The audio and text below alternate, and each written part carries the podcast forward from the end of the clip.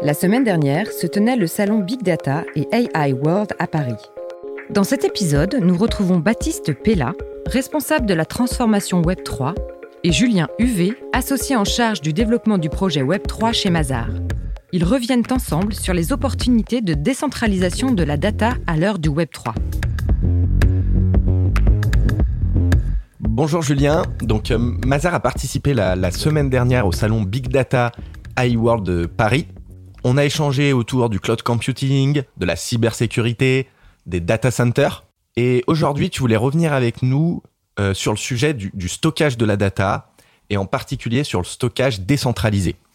Stockage décentralisé qui offre une nouvelle alternative aux, géants du, du cloud. Euh, Est-ce que tu peux nous en dire plus? Bonjour Baptiste. Oui, effectivement, pour revenir sur le, stockage de la donnée, euh, déjà premièrement, c'est devenu un sujet et ça sera un sujet absolument stratégique euh, à l'avenir. Les demandes et les besoins sont de plus en plus importants, que ce soit pour les, entreprises d'ailleurs ou les, clients et les utilisateurs privés. Et aujourd'hui, le marché, il est, assez concentré puisqu'on a, euh, on a trois grands acteurs qui détiennent plus de 65% du, du, de la part de marché. Évidemment, vous les connaissez tous. Il y a Amazon AWS, Microsoft Azure et, et Google Cloud qui, à eux trois, dominent complètement ce marché-là. Euh, et ce marché représente 178 milliards en 2021. Donc c'est énorme, hein, on parle bien de milliards de dollars, en hausse de 37% sur une année. Et vous imaginez que la progression, elle va être euh, complètement euh, euh, stratosphérique, importante. Et, et, et puis ces, ces sociétés-là, elles sont toutes les trois américaines ah oui, ça c'est une des caractéristiques. Aujourd'hui, non seulement on est, c'est dominé par trois entités, mais trois entités qui sont d'origine américaine. Et, euh, et, ça pose ça pose des questions. Ça pose des questions de, de souveraineté. On y reviendra un peu plus tard. Euh, D'autant plus quand le pays, euh, en, en l'occurrence les États-Unis, définissent un cadre légal qui ouvre la voie à la captation de ces données-là, hein, avec le, le, Cloud Act, euh, où toutes les données qui sont stockées sur les, les serveurs pourraient être, j'utilise le conditionnel, mais pourraient être euh, captées par par un État étranger et notamment des données des données sensibles. Et en plus, ce Cloud Act, il rentre en, en conflit avec la, la RGPD, hein, le règlement européen sur la protection des données. Donc ça pose, ça pose évidemment pas mal de questions. Euh, et tous aujourd'hui, hein, que ce soit les États, euh, les particuliers, les entreprises évidemment, bah, aspirent à avoir une, bien meilleure maîtrise de leurs données et euh, de la confidentialité de ces données-là. Donc la technologie blockchain, bah, elle apporte une solution euh, différente, nouvelle, euh, qui s'appuie sur la blockchain et sur les smart contracts pour répondre à un certain nombre de ces interrogations. Alors, est-ce que tu pourrais nous expliquer en quelques mots le stockage décentralisé? Alors, les solutions de stockage décentralisées, euh, bah, à la différence du, cloud, ça permet de, distribuer et de stocker la donnée dans des infrastructures qui sont indépendantes et qui vont être réparties euh, soit très très près de, toi ou, complètement à travers le monde et qui forment ensemble un réseau de stockage euh, pair à pair. Donc ça, c'est le principe, euh, le principe de, base. C'est d'avoir des, des, contributeurs multiples qui sont complètement, complètement indépendants et qui sont rémunérés en échange de la mise à disposition de, de leurs infrastructures. Euh, en quelque sorte, c'est une solution d'infrastructure as a service, mais cette fois distribuée avec des acteurs indépendants. Et tous ces éléments de langage sont importants pour bien comprendre ce qu'est euh, le stockage euh, décentralisé. Donc, finalement, n'importe quel utilisateur euh, avec de l'espace sur son ordinateur pourrait faire partie de ce réseau? Alors c'est la magie de la blockchain effectivement, euh, c'est que si toi demain tu as de l'espace de stockage disponible avec une certaine qualité, euh, bah dans ce cas-là tu pourrais euh, tu pourrais participer à un de ces réseaux décentralisés de stockage, être rémunéré pour le stockage que tu mets à la disposition des, utilisateurs finaux. Et cette rémunération, cette organisation du réseau, mais elle se fait à travers la technologie blockchain et plus plus spécifiquement des smart contracts qui vont régir l'interaction entre l'utilisateur initial qui souhaite stocker la donnée et celui qui va fournir ses besoins, euh, ses besoins de stockage. Tu, tu pourrais peut-être revenir euh, sur la définition du smart contract? Oui, alors un smart contract, le principe, euh, pour faire très simple, hein, c'est un protocole qui, euh, qui s'exécute euh, seul. C'est-à-dire qu'il n'y a pas besoin d'avoir un tiers centralisé, un tiers, un intermédiaire qui viennent régir les, les, relations entre, entre les pairs. On revient à l'essence même du contrat, on définit euh, les termes du contrat et si les deux parties sont, sont en accord avec celle-ci, l'utilisateur et le provider, dans ce cas-là, ça sera exécuté de façon, euh, de façon automatique. Et quand on dit exécuter, qu'est-ce qu'il y a derrière En réalité, bah, c'est euh, le découpage de la donnée, le cryptage de cette donnée-là, la distribution dans le réseau de cette donnée, et puis ensuite euh, bah, l'interaction avec l'utilisateur, donc la rémunération au titre du service qui est, qui est proposé. Mais tout ça sans intermédiaire. C'est ça qui est vraiment très différent avec une solution cloud centralisée telle qu'on les connaît aujourd'hui. Alors si moi demain j'utilise cette solution de, de stockage décentralisé, c'est-à-dire qu'il y a une personne dans le monde qui va détenir ma donnée? Alors non, euh, le principe c'est évidemment de, découper entre guillemets cette donnée-là, elle est cryptée par ailleurs, donc euh, le fournisseur de stockage, lui n'a pas accès euh, d'une façon ou d'une autre, n'a pas accès à la data. C'est l'utilisateur qui est le seul à avoir la clé privée qui lui permettra de reconstituer la data et puis de pouvoir l'exploiter. Alors ça pose d'autres questions, hein, mais qui sont purement liées au principe de décentralisation et du Web 3. C'est que la responsabilité finalement de la de cette donnée-là, bah, elle revient à l'utilisateur initial comme il est le seul à détenir cette clé privée, si vous perdez ou si tu perds cette clé privée, eh bien ta donnée est à, jamais euh, impossible à récupérer.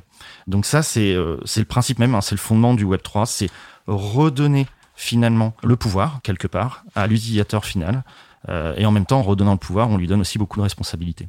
Alors très clair, Julien, merci beaucoup. Pour toi, quels sont les principaux avantages du stockage décentralisé? Bah, Le stockage décentralisé apporte des réponses en termes de souveraineté, on le disait en termes de confidentialité euh, et puis aussi de résilience euh, des infrastructures de stockage.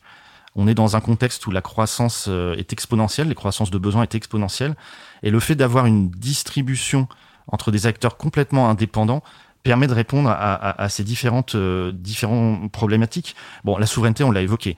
Euh, on n'a pas un acteur central, il n'y a plus d'intermédiaire central. Donc, de facto, l'utilisation de la donnée ou le risque de se voir, euh, d'avoir de la donnée qui soit retenue contre, contre son gré est, est annihilé de ce point de vue-là. Après, en termes de confidentialité, ben, on l'a dit, la donnée, elle est cryptée, elle est découpée, et le seul utilisateur est capable, euh, est capable de la faire reconstituer via l'intermédiaire des, smart contracts. Et puis la résilience, bah, à partir du moment où c'est totalement distribué, et pour y revenir, la résilience d'un réseau décentralisé, elle est liée à son adoption, au nombre de valideurs qu'on va avoir sur le réseau, le nombre de nœuds qui vont, euh, qui vont interagir. Plus on a une adoption qui est large, plus on a de valideurs et plus on va avoir un réseau qui va être résilient. Alors résilient vis-à-vis des, éventuelles problématiques euh, de réseau classiques, mais résilient aussi vis-à-vis des attaques. Euh, et c'est tout le principe hein, des, euh, des blockchains décentralisés, toutes les questions qu'on peut avoir autour du consensus et, de validation, qui est parfois du, proof of work, proof of stake, etc. Tout ça, on, on revient sur des sujets purs Web3, purs blockchain, mais qui sont liés à quel est le niveau d'adoption, le niveau de contribution, la, distribution de la contribution des nœuds de validation qui va, euh, qui va rendre plus ou moins résilientes ces infrastructures-là. Mais en tous les cas, ça change le paradigme sur la résilience des infrastructures qui n'est plus uniquement liée à la politique et la gouvernance d'un acteur central. Oui, je crois qu'on se souvient, euh, il y a quelques années, euh, où on avait eu un incendie d'un data center d'une société européenne qui avait paralysé finalement certaines organisations et et puis certains sites internet on se pose du coup la question de savoir si finalement les solutions de stockage centralisé ne vont pas être dépassées euh, dans les prochaines années. On n'en est pas encore là. On n'en est pas encore là parce que euh, il faut être totalement euh, transparent. On est sur une technologie qui est nouvelle, dont le niveau d'adoption est pour l'instant assez restreint et confidentiel. donc il faut, il faut bien sûr que ce marché gagne en maturité. Aujourd'hui, l'idée est plutôt de se dire, il n'y a pas qu'une seule solution pour stocker sa donnée de façon, euh, de façon euh, sécurisée. Et cette solution n'est pas uniquement euh, des clouds centralisés. il y a d'autres choses qui sont en train de se mettre en place. Il y a d'autres choses qui apportent des solutions nouvelles, qui répondent aussi aux problématiques qu'on se pose. Hein, on, on, le disait tout à l'heure. Donc, est-ce que ça remplacera à terme les solutions de stockage centralisé Je pense pas. Je pense que c'est une alternative complémentaire. C'est c'est donner le choix à l'utilisateur en fonction de sa sensibilité sur les sujets de souveraineté, sur les sujets euh, d'impact environnementaux, sur les sujets d'investissement. Euh, c'est une bonne chose finalement qui est cette possibilité de, choisir et ça répond probablement à des besoins qui sont qui sont bien bien différents. Euh, il y a aussi une rémunération aujourd'hui des, fournisseurs pardon qui est relativement volatile. On sait tous que le, le marché des, des crypto-monnaies et des coins qui sont associés à ces, euh, à ces réseaux décentralisés euh, bah, extrêmement volatiles. Euh, donc on a une rémunération qui peut être très variable et donc qui peut remettre en cause la viabilité économique aussi de la mise à disposition de ces espaces de stockage. donc tous ces éléments-là vont très probablement se normaliser avec le temps, mais ne remplaceront pas demain les solutions de stockage centralisées. Alors je comprends que le principe de souveraineté est un, est un des avantages finalement de l'utilisation du stockage décentralisé Est-ce que tu peux nous en dire plus? Alors effectivement, garantir la souveraineté, c'est un enjeu clé aujourd'hui sur les sujets de data. pourquoi? Parce que la data est perçue maintenant comme une ressource par les entreprises, par les États, euh, y compris aussi euh, par le, grand public. Donc pour éviter ce sujet de captation euh, de, la, de la data, voire de, de se la faire confisquer. Hein, on pourrait imaginer demain qu'un des grands acteurs ou que les trois grands acteurs dont on parle bah, décident de ne plus mettre à disposition la data qui est stockée sur leur cloud pour des raisons X ou Y, peut-être de, de désaccord entre États il faut absolument trouver une solution pour se prémunir contre ces éléments-là. Donc les, les solutions euh, de cloud, de stockage décentralisé euh, euh, en font partie. après, le secteur du cloud bouge aussi, hein, puisque la France a donc communiqué début novembre sur la création, en partenariat avec quatre acteurs industriels français, d'Ocapost, Dassault Systèmes, Bouygues Télécom et la Banque des Territoires pour proposer une offre de cloud de confiance. Qu'est-ce que ça veut dire cloud de confiance? Donc c'est un, un cloud qui serait régi et sous la responsabilité d'acteurs européens et, en l'occurrence ici français. Et puis ça permettra aussi euh, de donner une alternative au sujet euh, de l'offre euh, d'identité numérique sécurisée. Et donc derrière l'identité numérique, on retrouve d'autres sujets du type NFT, qui sont aujourd'hui les développements technologiques qui permettent d'envisager d'avoir une identité numérique sécurisée, non falsifiable, immuable. Merci, merci Julien, c'était très clair. Est-ce que vous suivez finalement euh, des projets spécifiques sur, ces, euh, sur, ce stockage décentralisé? Alors oui, il y a des projets, euh, notamment ceux qui ont été lancés les premiers, hein, puisque on parle de projets qui datent pour certains de, 2013. Donc finalement, c'est une éternité dans cet environnement du Web 3, de la blockchain, voire de la data. on peut en citer quelques-uns. On a notamment SIA, qui a lancé une, une, marketplace qui permet de, de, stocker ces données de façon décentralisée. Mais il y a aussi pas mal d'autres acteurs comme euh, Storage, euh, Filecoin, euh, eExec et, et, j'en passe et d'autres. le marché aujourd'hui, il est très morcelé. Hein. Il y a beaucoup d'acteurs qui se sont lancés, qui ont lancé leur protocole de stockage, décentralisé. évidemment, avec la maturité du marché, ces solutions-là vont très probablement se concentrer avec quelques acteurs qui émergeront comme des acteurs clés du stockage décentralisé pour les années, les années à venir. Mais comme on, le disait tout à l'heure, le, marché est encore euh, très jeune. Euh, relativement immature et il faut que chacun trouve euh, trouve sa proposition de valeur, l'affine pour ensuite pouvoir pouvoir être crédible dans les années à venir. En tout cas, c'est une technologie intéressante et c'est une alternative finalement intéressante aux, géants du cloud. Et chez Mazar, finalement, comment vous travaillez sur ces sujets? Est-ce que vous utilisez euh, ce stockage décentralisé?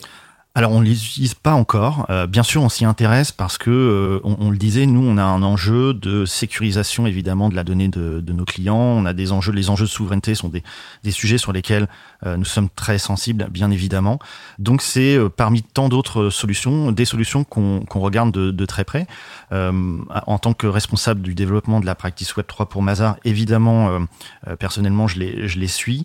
après, cette practice, elle, elle travaille aussi sur d'autres sujets, hein, des sujets de de R&D, des sujets de, euh, de calcul secret euh, pour ceux qui, connaissent ça. On, réfléchit à l'encapsulage de données. Enfin, on réfléchit à pas mal de solutions qui utiliseraient euh, les technologies smart contract blockchain pour apporter de la valeur ajoutée à nos services, apporter de la valeur ajoutée, de la sécurité à, à nos clients. Donc oui, c'est des solutions qu'on regarde comme un certain nombre d'autres.